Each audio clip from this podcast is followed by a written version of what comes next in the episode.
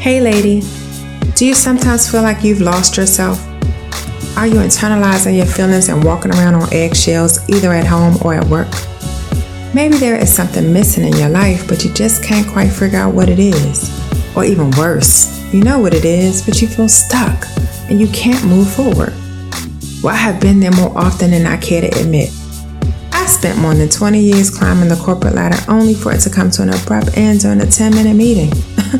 I was so busy climbing that ladder to satisfy one aspect of myself that I neglected to take the time I needed to really focus on how to achieve true balance in every aspect of my life.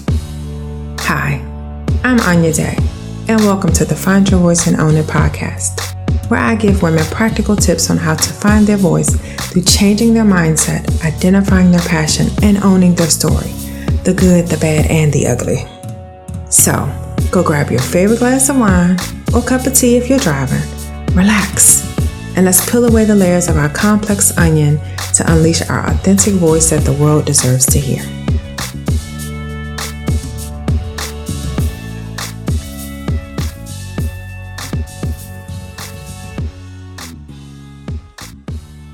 Hey Owner Tribe, welcome to another episode of the Find Your Voice and Own It podcast. Today I have a very special guest with me, Miss Adrienne Russell. Adrienne is a brand stylist and the owner of Chick Essentials Boutique.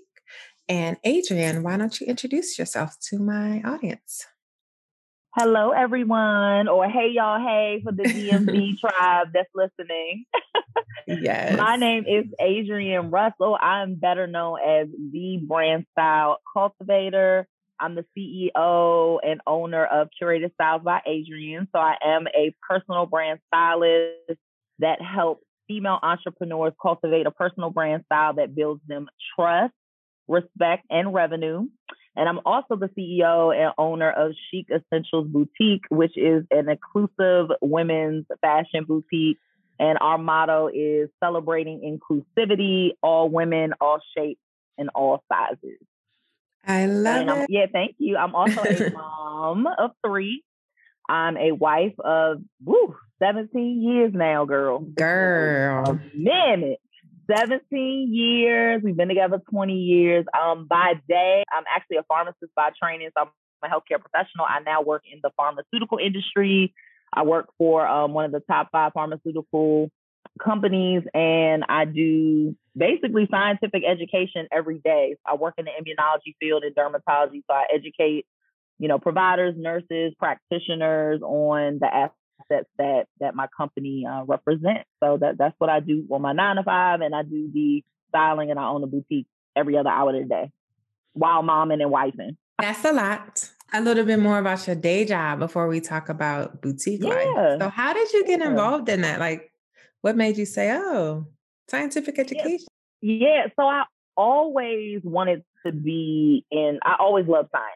Right. So I always knew I wanted to be in the healthcare field. I've always had a passion, even as a little girl, just for helping others. So I think I was always kind of aligned with being in the healthcare field. Initially, I wanted to be like an anesthesiologist or a pathologist or something. Every little child, all they really know is medical school, right? They're like, I want to be a doctor. So that's how I was. I want to be a doctor. And then as I, matriculated through school, got into undergrad, and I started to really look at the course, I was like, I want to have a family. I want to have, flexibility in my life. Becoming a physician is going to be like a lot more work. I have to do a residency. I was like, let me look for something that can offer me something similar, but maybe not quite, the same. So I looked into pharmacy, and I had like a really great, organic chemistry teacher or something that I love so much, Dr. Silversmith. I want a shout out to him, even if he's still alive. I think he taught me at Morgan State University. Old little, white guy. He was so sweet. Best organic chemistry teacher ever. And he really turned me on to pharmacy. So I started looking more into it. And I was like, wow, I still can have direct patient care experience. Still be able to work with physicians, but I won't be a physician, but I'll still be able to go to school, get my doctorate of pharmacy. I'm like, and I'll have a flexible life. You pretty much almost work a 9 to 5. So I was like, I think this is what I want to do. So that's when I made the decision to go into pharmacy, but I always knew I was going to do healthcare. So graduated from Morgan State and then was accepted in the Howard University School of Pharmacy. And that's where I obtained my doctorate of pharmacy. And I was in the community for almost 10 years. Because again, you know, I was bright-eyed and bushy-tailed and wanted to save the world, right? So I was working with specifically HIV and hepatitis C patients. Many of them were co-infected. So I had a passion for infectious disease specifically. And, you know, I was in the community girl, like boots on the ground, educating patients, testing patients. Just, I absolutely loved it. And I actually still miss it even to this day. And then I decided kind of after that 10-year run to transition into the pharmaceutical industry. And because I loved educating so much, I took on the role as a medical science liaison, which is the title of my actual role. And I educate for a living. That's exactly what I do. So now, instead of me working directly with patients, I'm working with physicians and nurses and other practitioners that see patients, and I'm able to educate them about the science behind the medications that we have in our immunology portfolio. So now I'm impacting patients in a different way, and I'm able to do that through interacting with my peers. I love that. And I have so many questions about that. And on top of it, the job is, it's amazing because there's so much autonomy in it. When I was in pharmacy, you know, I was basically, for lack of better words, I was clocking in, right? I had to be in the pharmacy, and I was a pharmacy manager. So I was running the pharmacy side to get there at a certain time. You know, you get your break at a certain time. You got to clock out at a certain time. So even though I was doing well for myself and making good money and all those things, it was still very restrictive. Now, with me being in the pharmaceutical industry and being an MSL, I have total autonomy over my schedule. So I work from home, but I also work in the field. So I cover a certain territory, but I make my schedule. So if I want to see customers or clients 3 or 4 times during the day, then I can do that. If I want to see clients only on Tuesdays and Thursdays and not see them on Monday, then I can do that as well. So I have so much more autonomy. I'm able to now be more present than I ever was with my kids during like activities, let's say. And, you know, I can take a self-care day if I want to. There's so, I just have so much more flexibility that I didn't have. And I wish I had that flexibility when my children were younger, but I'm grateful that I have it now, you know, as they're maturing, because I'm able to spend more time with them, spend more time with my husband. Our parents are getting older, just able to really enjoy my life more than I ever have been. So as much as I miss patients, I will never go back. This job is just too, I have too much autonomy. And it was a blessing in disguise because after I took this role, I was able to launch my businesses. I would have never, I'm not going to say never, but it would have been much more difficult for me to have launched my businesses had I still been on that restricted schedule within a pharmacy. Yeah. Because you have more flexibility. I love that concept because I love to educate too. I actually came from the healthcare world as well. For 20 years, I worked for the company that accredits health plans. Okay. Then I transitioned to a health plan based in Chicago, and I worked there for 4 years before my job was eliminated. Oh, okay. Yeah. I used to work for the plan that worked with DC Medicaid. I was the pharmacy account executive for that plan for, it was about a year, but girl, I couldn't stand it. After a year, I was like, I can't do this anymore. But I do have that short stint of plan experience. But I don't know. I just felt like when I worked that role, it was just, I thought that they were more about patients. And then I think I found out very soon thereafter that it was more about money. And that was very difficult for me to handle because a lot of the patients that plan was managing were the same patients I was managing when I was in the pharmacy. Oh, yeah. So it's like I went from the pharmacy to that role thinking, oh my gosh, now I can impact patients this way. I'll be on the, you know, pharmacy account executive side, and I'll be able to really impact the medications that these patients are getting. And I'll be able to have those conversations, different room, and really push forward really great healthcare for patients because that's what they deserve. And then girl, I was getting in those rooms with those executives and having those conversations, and all they wanted to talk about was money. And I would be going toe to toe with them. Like, yeah, but the patient needs this. Like, what are y'all talking about? Right. You know what I mean? Disheartening. So, I know they were looking at me like, who is this little pharmacist girl coming in here off the off the streets in D.C. talking about she was save every patient, and we in here talking about millions of dollars. Like, girl, go sit down somewhere. Oh. So I love the new role, the liaison role, allow you the flexibility to really start your passion. So what made you decide? Have you always been interested in fashion? Have you always said, oh, when I grow up, I'm going to own a boutique? Like, how did you get to that point? I don't know about when I grow up, but even from a young girl, like playing dress up, I always have been like a girly girl or whatever you want to call it. But I really started to, I say, gain an interest in fashion more in like high school. You know, that was the 90s, and Lord forgive us, fashion was very interesting in the 80s and the 90s. But I grew up in the 80s in the DMV, and in the 90s, that's when I was a teenager. And just, I don't know, I just feel like it was so much inspiration around me in this area. And like my cousin and my brother, they're like 11 years my seniors. So I feel like I was always surrounded around those that were a little older than me. So I got to see how they dress, and like everyone was so fly. And I was like, oh, I love this, the culture of it all, colors, the creativity. So I've always been into fashion. When I got into undergrad, so a little quick story of how I really decided to launch my brand with Chick Essentials Boutique. So in undergrad, the DMV girls were always known for like dressing to the nines, right? I was at Morgan State University. It was a big kind of mix and bowl, but there were a lot of people in the Maryland, Virginia, Baltimore, New York, whatever, Philly area. And PG County girls was click-clacking across the bridge everywhere else in heels, honey. We had nowhere to go and was dressed up. And our DMV men are used to it, right? I remember other guys would ask, like, what's up with y'all women? Like, they dressed up like they going to the club every day. And they would be like, oh, yeah, no, that's just how they are. Like, it's just Tuesday.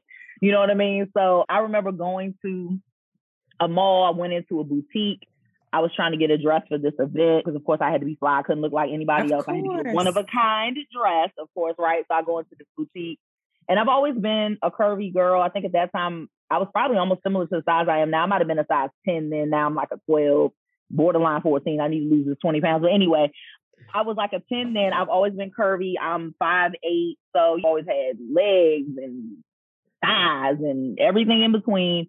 So went into this boutique, let the associate know what I was looking for. And she looking me up and down, like, and basically told me, we don't have anything for you here. Like, we don't have anything in your size. Like, girl, why would you come in here unless you were a 2, 4, or 6? Like, why did you even walk through this door?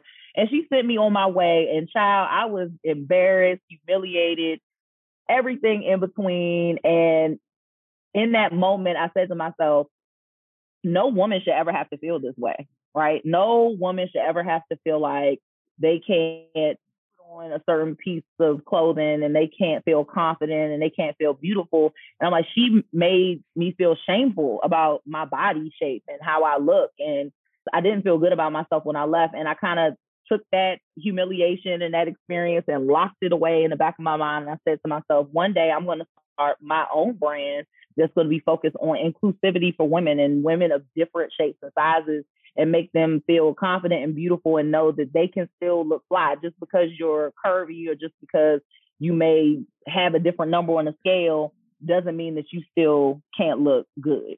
Right. It was birthed from that. And then I kind of held on to it. And then years later, I finally decided to launch the boutique. But that experience was the springboard for me launching my brand. And that's so interesting because it is true. Your choices are limited when you go out there and you go looking. I remember at some point in my life looking for, because I was always, I guess, in corporate America when I graduated from college. And I remember going out there looking for stuff, and I was always going to the same places. And I felt like I saw people out there who were wearing boutique clothes, but I didn't know where they were getting them. Right. Because I didn't. And at the time I really wasn't, I mean, social media just, it really isn't my thing. So I didn't realize that there was like this whole community on social media where people, that's how people were finding different boutiques. And I wasn't, especially back in the day, like there were definitely not a lot of options. Like the fashion industry actually should be ashamed of themselves. Like the whole inclusivity thing, you're starting to notice big brands, right? Like Fashion Nova, et cetera. They're just now starting to catch on to the whole quote unquote curvy. And now you're noticing they had plus sizes, but even as early as 10 years ago, you didn't see inclusivity on the runway. Oh. You didn't see inclusivity in these big brands. You didn't see it in the fashion industry, period. They weren't manufacturing these, you know, clothing that was that size. They thought that everyone that was curvy or a larger size should just wear black, gray, and navy blue and wear a muumuu and look like somebody's grandma, basically, right? Mm-hmm. And then you started to see these smaller brands pop up with more, starting to bring in more inclusivity, and these bigger brands caught on and realized, oh, wow, hold on. There's a whole market for this, for curvy women. There's a whole market for plus size women. Oh, wait a minute, hold on. They want to look fly too. They want to look good too. Oh, hold on. We can tap into this and make money. And exactly. That's why you're seeing now in the fashion industry, all of a sudden, it's all about inclusivity. You're seeing, you know, many of these curvy models and women and representation of women that are curvier that are now getting these huge campaigns where 15 to 20 years ago, they wouldn't even given them a second look. Nope. And now they're getting these huge campaigns. So, I mean, I love to see it. I love to see it now, but at the same time, side-eyeing like, I've been doing this crap 20 years ago. Right. But okay. You're late. Exactly. When I was younger, I was always ultra skinny, like super, super skinny. I always did whatever I could to gain weight. I had a hard time gaining weight when I was younger. Start having kids and getting older and all of that went away. And I remember having a challenge trying to find things that I wanted to wear that I could fit or that right. fit me nice, because, you know, it was the 4s, the 6, the smaller sizes. Uh-huh. I remember I tended to gravitate towards Macy's and it used to be called Lerner back in the day, girl. New York and Company. Mm-hmm. Oh, girl, it ain't back in the day. Look, we the same age. I don't know what you keep saying back in the day. I told you I grew up in the 80s. In the 90s, I was a teenager, but I was born in the 1980 to be exact. I'll be 41 years old this year. So I know what you're talking about. Those were the days of the department stores, honey. Exactly. Especially in the DMV, my mom would drag me right on in the Garfinkels. You remember Garfinkels, yes, honey? Garfinkels was like the Nordstrom back then. That was the Nordstrom's. That was the Nordstrom, honey. Like, so. We graduating from Morton's. We ain't going to Morton's no more. Yes, it was like Garfinkel's and Bears and Macy's, like you said, Woody. Like that was the time of department stores where that's where you went to shop. Like boutiques weren't really big then, you know, right. when we were growing up. And now it has become more a bigger thing now. Yes, I love it. I gravitated towards, like, I like that New York and Company had Jennifer Hudson. Like I gravitated to places that showed women of color who looked like they were my size. You know what I mean? Exactly. That wasn't just this perfect stick figure like I was years and years ago. So yeah, that representation is so important. And I try to definitely make sure I show it with Chic Essentials as well, with models, et cetera, making sure I'm showing different shapes. Like I'm one shape and size, but then I have a plus size model that's a different shape and size. And I'm actually getting ready to add one or two more models to my team that are like smaller or more petite, just so, like you said, it's a connection when a potential customer can look a campaign or an ad or whatever on social and see someone that looks like them. It just hits different. So yeah, I remember gravitating towards them because they look like me. And you're right, like women are different shapes and sizes. Everybody doesn't look the same. If so, we would be boring. So I love that. I love that you're shining a spotlight on that. And what I need to tell you what attracted me to you. So yes. I first met you at, I'm trying to think Laura of the name Food's Boss Lady event. Thank you. I was about to try to, I was trying to think of the name. Boss Lady brunch. Yes, that brunch that she had, it was the day that Kobe passed. I remember that.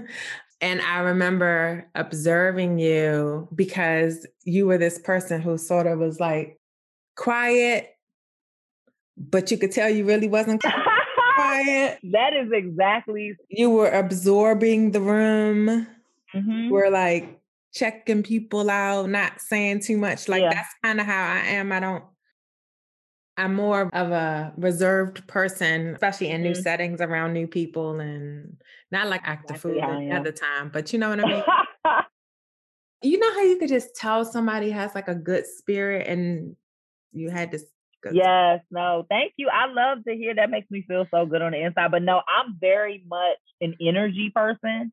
So I know exactly what you mean when you say that. Like, I'm not going to say 100% of the time I'm right, but usually when I meet someone, it's like usually a certain aura or energy I can get off that person. And it's like, if the energy for me is off, if something seems sketchy, I'm running the other way because I have too much going on in my life and I do not have time for any weird, negative type energy. So if the energy's off, I typically will distance myself. So it's funny that you said that you could kind of sense that about me, because that's how I am when I'm observing other people. I can kind of sense energy. Mm-hmm. Of course, if energy is positive, right, or it's electric, that's, you want to get close to it, right? It's going to attract you to it. You want to be around that positive energy. And if it's negative, you're like, no, you want to repel. Exactly. Yeah, so thank you for that. Yes. But yeah, that's exactly how I am. Very much an observer. So what made you get the courage to say, okay, I'm really going to do this thing. I'm going to go after my passion and I'm going to start a boutique. Mm-hmm. Like, what makes you say, how am I going to, like, how do you even fit that in with your own life? Listen, I will tell you that I had so much self-doubt for a very, very, very long time. Like, I sat on that experience that I described to you earlier. That happened more than a decade before I actually decided to launch the boutique in 2019, because I mean, that was back when I was an undergrad. We talking about, that was like the early 2000s. I graduated in 2003 from Morgan State. So we talking about almost 15 years. I sat on that, but in between I had 3 children. I was starting my career as a pharmacist. I was climbing the ladder there, and I was newly married. I was a new wife, and I was just juggling all of these things. So in my mind, there was no room for anything else. Now, was that actually true? Probably not. I probably could have found a way to make it happen. But in my mind, there was nothing else I could do at the moment. And I think over time, I started to lose myself a little bit, right? As women or as wives, as moms, sometimes we do that. We just pour so much into like our families, and our babies are so important to us, and our husbands or significant others, what have you. And we don't really focus on ourselves. So I wasn't taking out the proper time for self-care and meditation and just like, time for myself. And what are you passionate about? And what do you want to do? And what do you want to go after? I was just so busy focusing on career, wife life, mom life, career, wife life, mom. It wasn't time for anything. I barely had time to even be with friends, because a lot of my friends, they were in their 20s, early 30s. They were still partying and living it up. I was a mom of 3 at that point. Many of my friends didn't start having kids until their later 30s or whatever. And by that time, my kids were already 10, 11. Now, you know what I mean? I had my son at 24, or 23. I had my first daughter at 24. And then I had my last at 29. Literally, I had all my kids in my 20s. And my friends were like in the club somewhere. So, well, hey, girl, at least you got them out the way.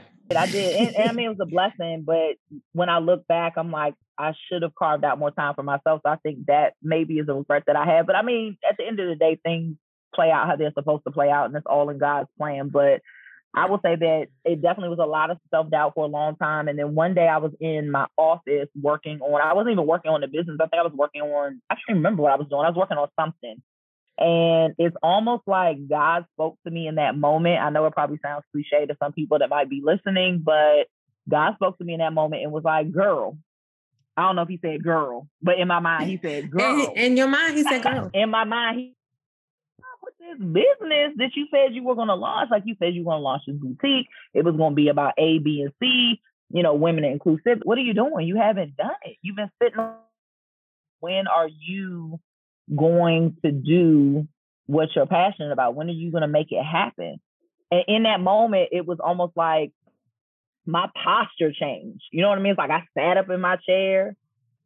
I was like, oh, okay, I hear you, God. I got up, walked into the room. It was during football season, so my husband was watching who knows what game, girl. He has 25 TVs and he watches all the games at the same time. But anyway, he was watching the game, and I went in there and I was like, hey, I said, I'm going to launch this boutique. And he was like, what? So he turned around like, what? Because I had been talking about it before, but again, never actually acting on it. So I think that just shocked him. And he was like, all right, well, let's do it then. Like, he was supportive right off the bat, and that helped as well. And then I immediately got to work.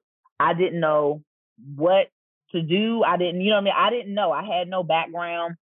I have like my uncle, entrepreneurs in my family. There was no blueprint. I didn't know what I was doing, Anya. Like, I really didn't. I started researching and I started reading and researching some more and reading some more for hours and days and months. And within 6 months, because that was October of 2018 when I made the decision, like, I'm going to do this.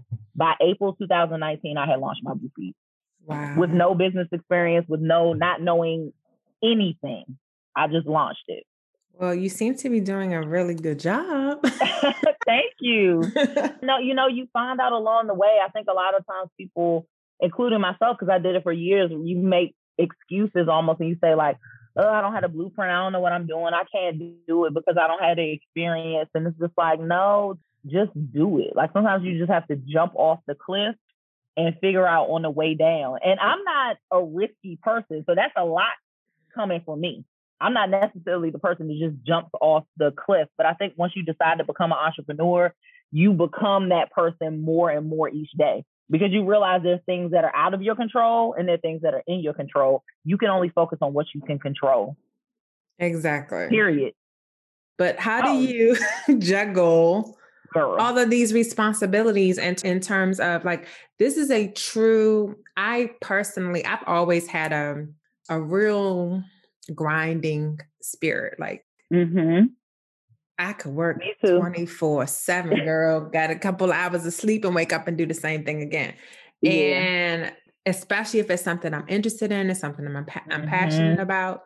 But when you have your kids and you have a husband and you have family and you have all these other responsibilities, it becomes very challenging. Like, extremely challenging, overwhelming, and everything else in between. I get that question a lot. Like, how do you balance it all? How do you do it all? And the answer is, I don't. I figure it out along the way, but I certainly say I'm balancing. We out here surviving, like all of us are doing that. So I just try to carve out, you know, for my husband, for my kids, for us to spend time exclusively as a family, and then time for my business. So it's a lot of planning. It's not sexy. Right? People don't like scheduling, you know, like people are like, oh, you got to schedule a date with your husband, or you got to schedule this. Like, oh, I want to be spontaneous. You're not going to be spontaneous, boo. Not when you are a mom, a wife, got a 9-to-5 and two businesses. There's not a lot of room for spontaneity. I'm sorry. No. You know, newsflash. No, you have to really come up with a schedule so you can make sure that you're able to kind of pour into all of those buckets, your family, your business, yourself. You have to take out time for yourself, which is something I already mentioned earlier that I wasn't doing before, that I'm now doing more of, you know, whether it be a facial, a massage, meditation, just exercising, whatever it looks like to me. And self-care looks different to every person, right? But making sure that you're carving out that time for yourself too. So I will say that there are some weeks that I'm like, girl, you killed it this week. You did everything. You cooked dinner. Like, girl, you's a boss, you's a wife, you's a mom, you's all the things, girl. And then the next week, I'm like, girl, you was a hot mess this week. You didn't get nothing done. Your to-do list is still down on the floor somewhere. Your kids look crazy. You look crazy. Your husband looking at you crazy. Like, what's going on? So I balance it day to day and week to week, and I try to give myself grace, and anyone listening, you should do the same. That's the answer. Yeah. I mean, it is not easy. As a matter of fact, girl, so you have to listen to my podcast episode that released this week. My podcast episode actually was an interview with my husband. Ooh. I didn't see it. It just dropped yesterday, and I didn't advertise it yet.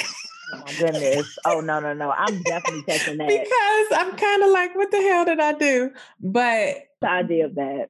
So yes. And I called it, what did we call it? It was basically like the challenges of sort of trying to balance your purpose and your shit show at the same time. Cause I'm not going to paint this beautiful, perfect picture that we have this perfect relationship. Like we butt heads, and a lot of it is about that. It's about we're in different places in our lives in terms of he like, I'm tired. I just want to sit down and I don't want to do all that. And I'm like, and you like, I got 20 things like, to do. No, I got more things I want to do. Like, this is like, I'm rebirthing this whole thing. I'm building like an empire over here. I ain't playing. So it's a challenge, and it can be. Sometimes people make it seem easy, and it's not that easy. And you do have to do those hard things. You have to schedule time. And I'm on this kick now where I'm selfish. So like truly worrying about me first. And of course, I love my babies. And yes, I do take care of my babies, especially the younger ones. Them older ones, y'all can figure it out. We have a blended family, and it's 7 of them from age 7 to 32. So we got every type of problem or issue that you can imagine, not to mention then we got a grandbaby. So, but I think you said something that's really important that people shouldn't overlook, and it's being selfish, right? Like, we think of that word and it carries such a negative connotation, but it's important to be a little selfish. My girl, Mercia Cummins, licensed therapist extraordinaire, the curbside counselor. Yes. And shout out to Mercia. She says all the time, to me as a friend, and I'm sure she probably talks about this with her clients as well, with being selfish, how important it is to be selfish, because you have got to pour into your cup and make sure your cup is full so you can then pour into other people's cup. I think as moms oftentimes, and it's part of it is innate, right? Because we're nurturers, we're always thinking about our kids first, which we should. But at the same time, it comes to a point where we don't think about ourselves at all. And we almost become these martyrs where we just always giving parts of ourselves away, giving it away. And then we're left empty. Yeah. And then we become resentful. And then we become angry. And then we become combative. And then we're pointing the finger at everyone else for why we look this way, why we're acting this way, why we're treating other people this way, when in fact, it's because we decided not to put ourselves first. And you have to take onus over that, right? It's so easy for us to blame everyone else. And I did it myself. I'm not pointing the finger at anyone that's listening to this podcast.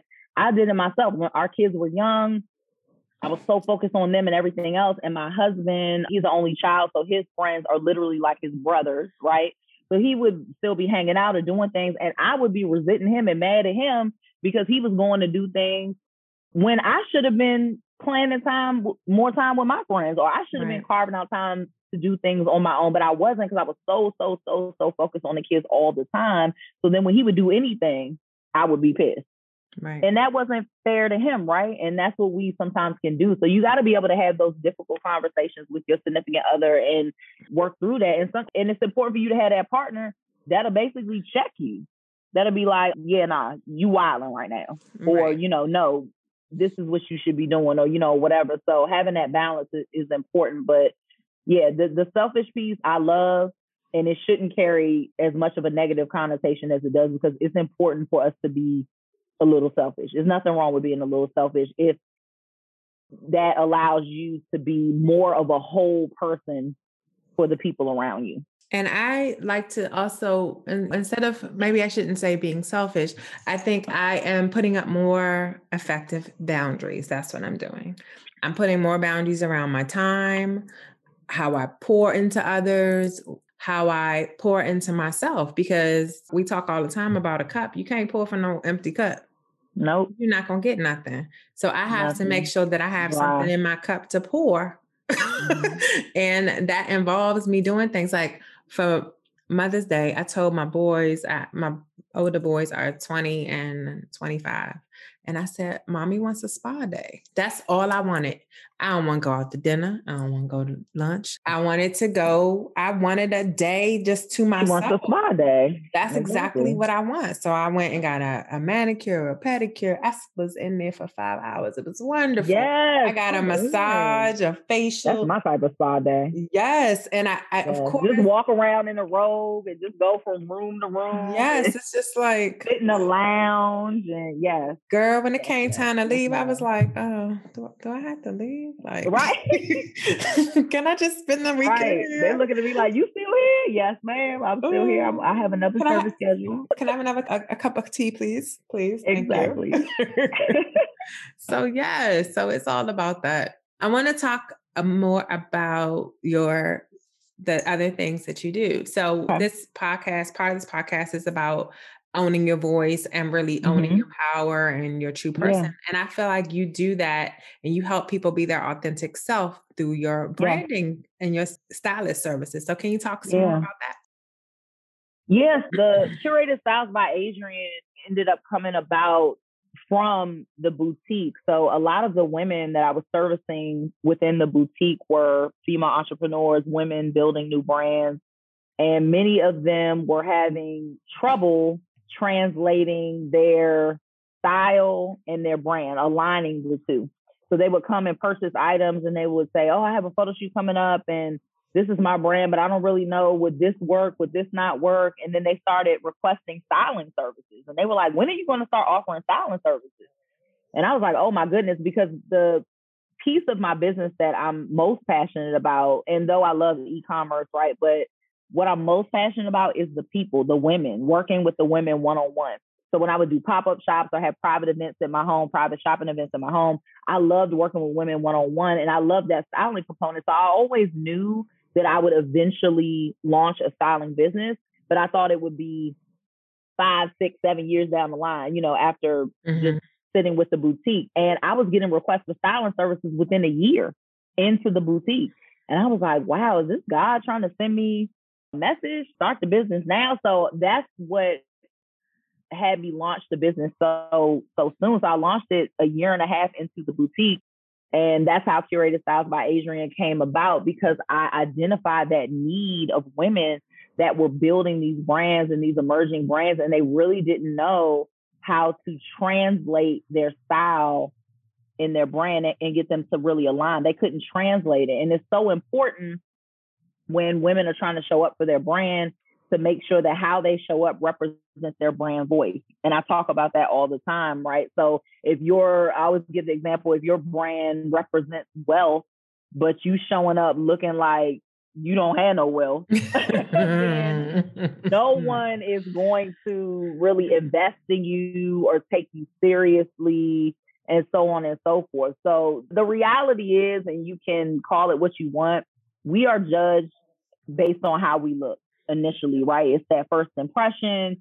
It's how you show up when you walk in the room. It's the same reason why you get dressed nicely when you go on an interview, right? You don't show up in sweatpants because it's that first impression. So you have to think about it the same way when you're thinking about showing up for your brand, your audience, your customers, whoever that may be looking at you. You got to think about, okay, if I'm selling this service or I'm trying to put out this message or I want them to take my podcast seriously, how am I going to show up and how am I going to keep them coming back?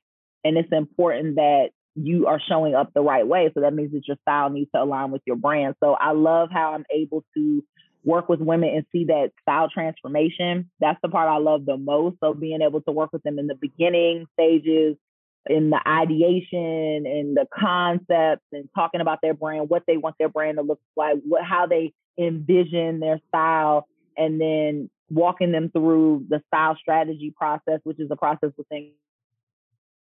I use a style strategy method called the Curated Style Concept that we implement, and all the way through to the brand photo shoot, actually seeing the transformation on set. And I'm standing right there watching them show up for their brand exactly how we discussed weeks prior, and to see it in real life in living color, and for them to see the photographer hand them the camera and they see the photo and they're going crazy. It's just like, it's so fulfilling. I can't even explain to you how much I love it.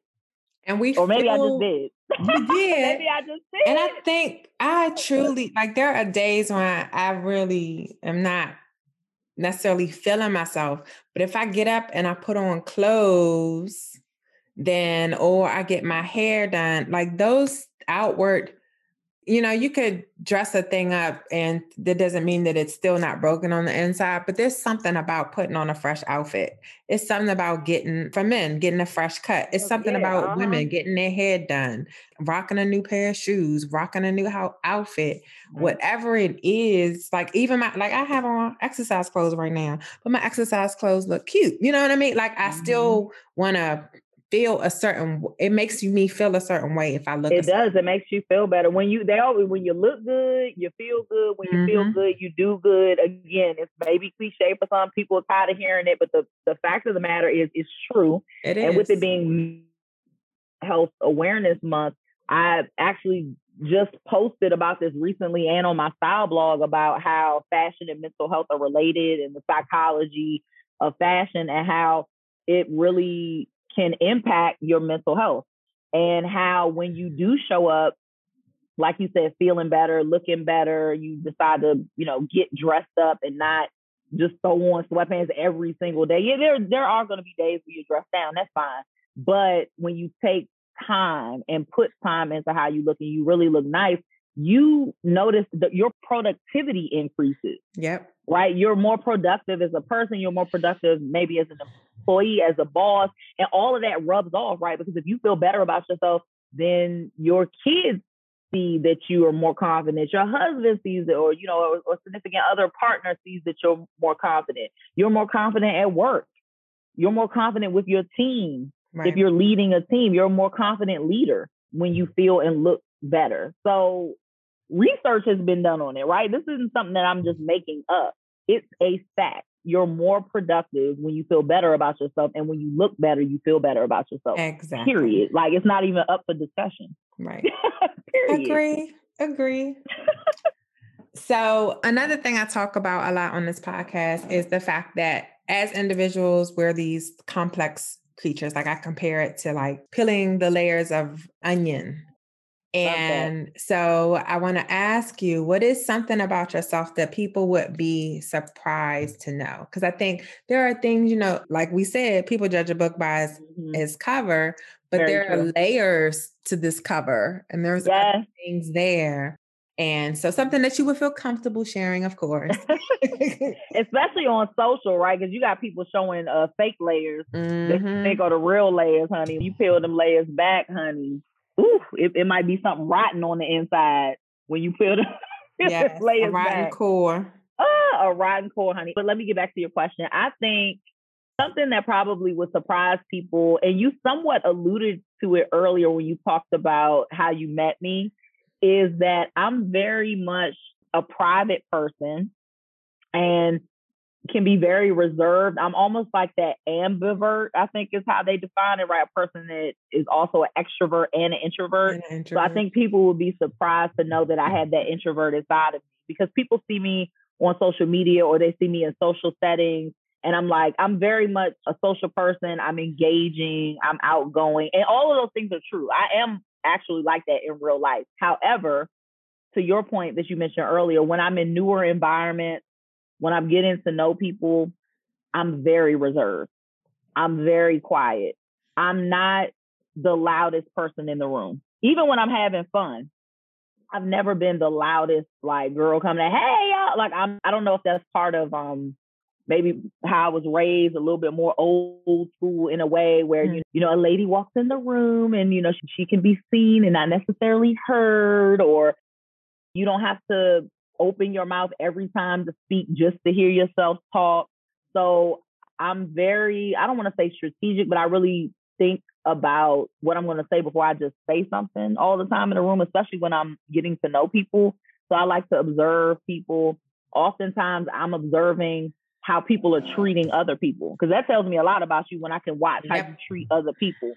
So I'm always looking at that. I'm always looking at how people treat other people, especially if I know it's someone that's in a higher position, quote unquote, maybe from from a socioeconomic status, maybe than someone else, or they're maybe higher up on the ladder in leadership versus someone else. I always watch how people treat people, because then that shows me how I have to deal with you or how I should handle you. So I'm always paying attention to that. And then I think I would also say that I just like to kind of sit back before I just open my mouth and say something. My mother always taught me, you don't just talk, to hear yourself talk. Like I said, if you're opening your mouth, you need to be adding some type of value to the room or the conversation. I'm just very cognizant of that. So sometimes when people meet me, they may think initially that I'm standoffish, but I'm not at all. Once they get to know me, a lot of people are like, oh man, you cool as I don't know what. Like, I didn't even realize. Like, I'm telling you, I have got that all my life, Anya. Like, when people are like, I don't know about her, I don't know. And then when they meet me, they're like, you are so cool. You are so nice. You're so sweet. I'm going to be honest. I thought you were this, and that, but I was so wrong. And it's that reserved side of me and that introverted side of me that just wants to kind of be quiet and sit in my space alone. That kind of throws people for a loop a little bit. And I guess makes me like slightly mysterious to some, but I'm really cool when you get to know me, but I'm definitely an observer. I'm not going to be the loudest person in the room ever. And that probably will never change. Somehow I picked up on that because I think maybe because I'm in a lot of ways, I'm that way. But yes, I could see how somebody could say that you were standoffish because you were you know, pretty quiet and kind of keeping to yourself and you were participating in the activities that we were doing. But I just sensed your good spirit. I just was like, yay! I'm so glad you sensed it and you didn't think it was like something bad. Because like I said, I feel like I gotta follow her. I give off good energy. I think I'm just, but I can be quiet, very quiet. Right. It didn't come off as, you know, bitchy or nothing like that. It just came off as. I've had people tell me to my face, like, girl, I thought you were a bitch when I met you, but you are not at all, blah, blah. You know, and I don't take it personally. Like, I just kind of laugh it off because I know where it comes from. Right. You know, like I can understand that. So it's fine. And so one last question. So what key to really kind of finding your voice and owning yourself and owning your voice do you wish that you knew like 10, 20 years ago? Stuff that you instill in your kids now or things. Yeah. Because you know how hindsight is 20/20. Yes, definitely. That's such a great question. I would say I probably could think of a list of things, but if I just like highlighted a couple things, I would say self-confidence, really having that. I'm really big on like just instilling that in my kids, having that confidence of I didn't always have it as a kid, even though my mom was the hype woman of the year. Like she always hyped me up and poured into me, which is why I finally blossomed and had the confidence I have now. But you know, I didn't always like the way I looked, and I had like these big glasses when I was young, you know, so you go through those weird, awkward stages when you're younger. So it's fine. But I wish I had even more self-confidence when I was younger. So I feel like I really, really pour into my kids with the self-confidence piece, like just them owning who they are, being proud of who they are. And if they feel a certain way about something or they have an opinion, they shouldn't be scared to speak up. I think we came from an era where it was very much like, you're a child, stay in a child's place, you shouldn't open your mouth, you shouldn't have an opinion, blah, blah. Like that's how we grew up because that's how our parents grew up, right? So me and my husband have taken a slightly different approach. Now, let's be clear. My kids know better, okay? I'm still a black mama, whoever listening. My kids know, don't play with me, okay? I'm crazy. So let's just put it that way. But at the end of the day, I allow my kids to express themselves even more than I was allowed to when I was growing up. So I think that's also part of what pours into their confidence because they understand that in this household, even if you don't get your way, right, your opinion is valued. I'm going to listen to what you have to say. I'm going to listen to your argument. And sometimes I'm like, you know what, that's a good point. I didn't think about it that way. You know, so I think those are the things that maybe I wish I had. I guess if I had to pick anything or things that I wish or things that were probably missing when I was younger that I feel like would have really helped me identify and find my voice even sooner because I would have been so confident and so like laser focused and I would have known exactly who I was or at least much more than I did at that time that I probably would have found my voice even earlier. I love that. And girl, yes, we grew up in that same area when our parents had company, don't come in the room, think you about to be talking, asking questions and think about interrupting me when I'm on the phone. Like there's certain things that our kids these days, they have no understanding. Girl, your mama calling you in the room just to say, turn that channel because we ain't had no remote.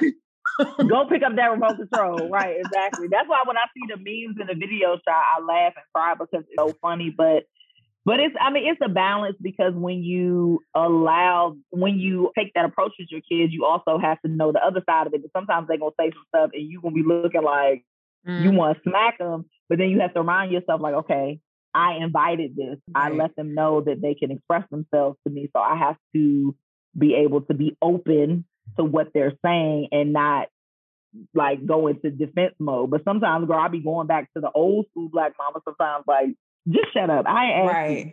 Right. You know, and my husband will be like, see, you wanted to give them choices. This is how you wanted it to be. So you can't get mad when they tell you something. And I'm like, you're right. It's a balance. That's for sure. That is for sure.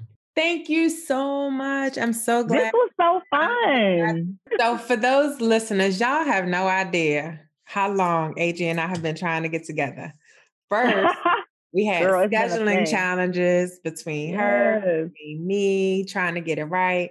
Then we actually did a full interview. What was more than a month ago now? Full blown interview. And that's when my computer was glitching. Y'all, we did a full interview. And when I went to go pull up the recording, I had 37 seconds. Because it was only the test video that we did. Girl, y'all, are y'all listening? Hello? Look. Is this on? Y'all, this better be on. Like, I literally fell out on the floor. I was like, you lost the recording. Say who? I literally fell out, y'all, and rolled down the steps and everything. And then when I got back up, I said, of course, I will record with you again. I don't know what happened. We know it was recording because I kept seeing it. It was definitely recorded. I saw the red light and everything. I don't know what that was about. And between Zoom and my laptop, it disappeared. And then Zoom told me they didn't have no support. I was like, what? Okay. So I'm so glad that we finally got to do this. So am I. This is so fun. So I'm going to put in the show notes how my listeners can find you. But of course, I still want you to please share with my owner tribe how they can find you. Sure. So for Chic Essentials Boutique, that's CHIC Essentials Boutique. You can find me there on Instagram and Facebook.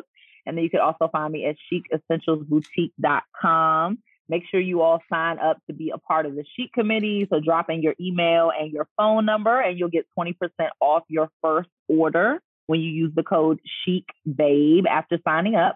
And then for Curated Styles by Adrienne, you can find me there as well on Instagram and Facebook and at curatedstylesbyadrienne.com.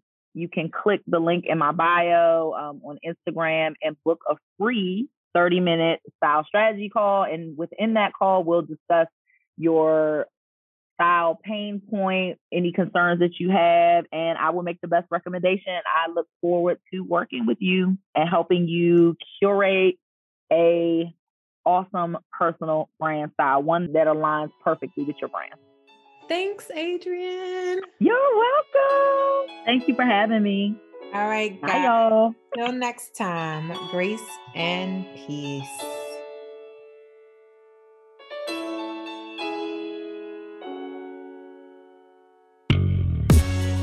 Thank you for joining the Find Your Voice and Own It podcast. If you enjoyed today's episode, please subscribe and leave a review because I welcome and value your feedback. You can also tag me in your stories at It's Anya Day so I can personally connect with you and know who is in my tribe. I am looking forward to continuing to work with you to write your own story. Until next time, grace and peace.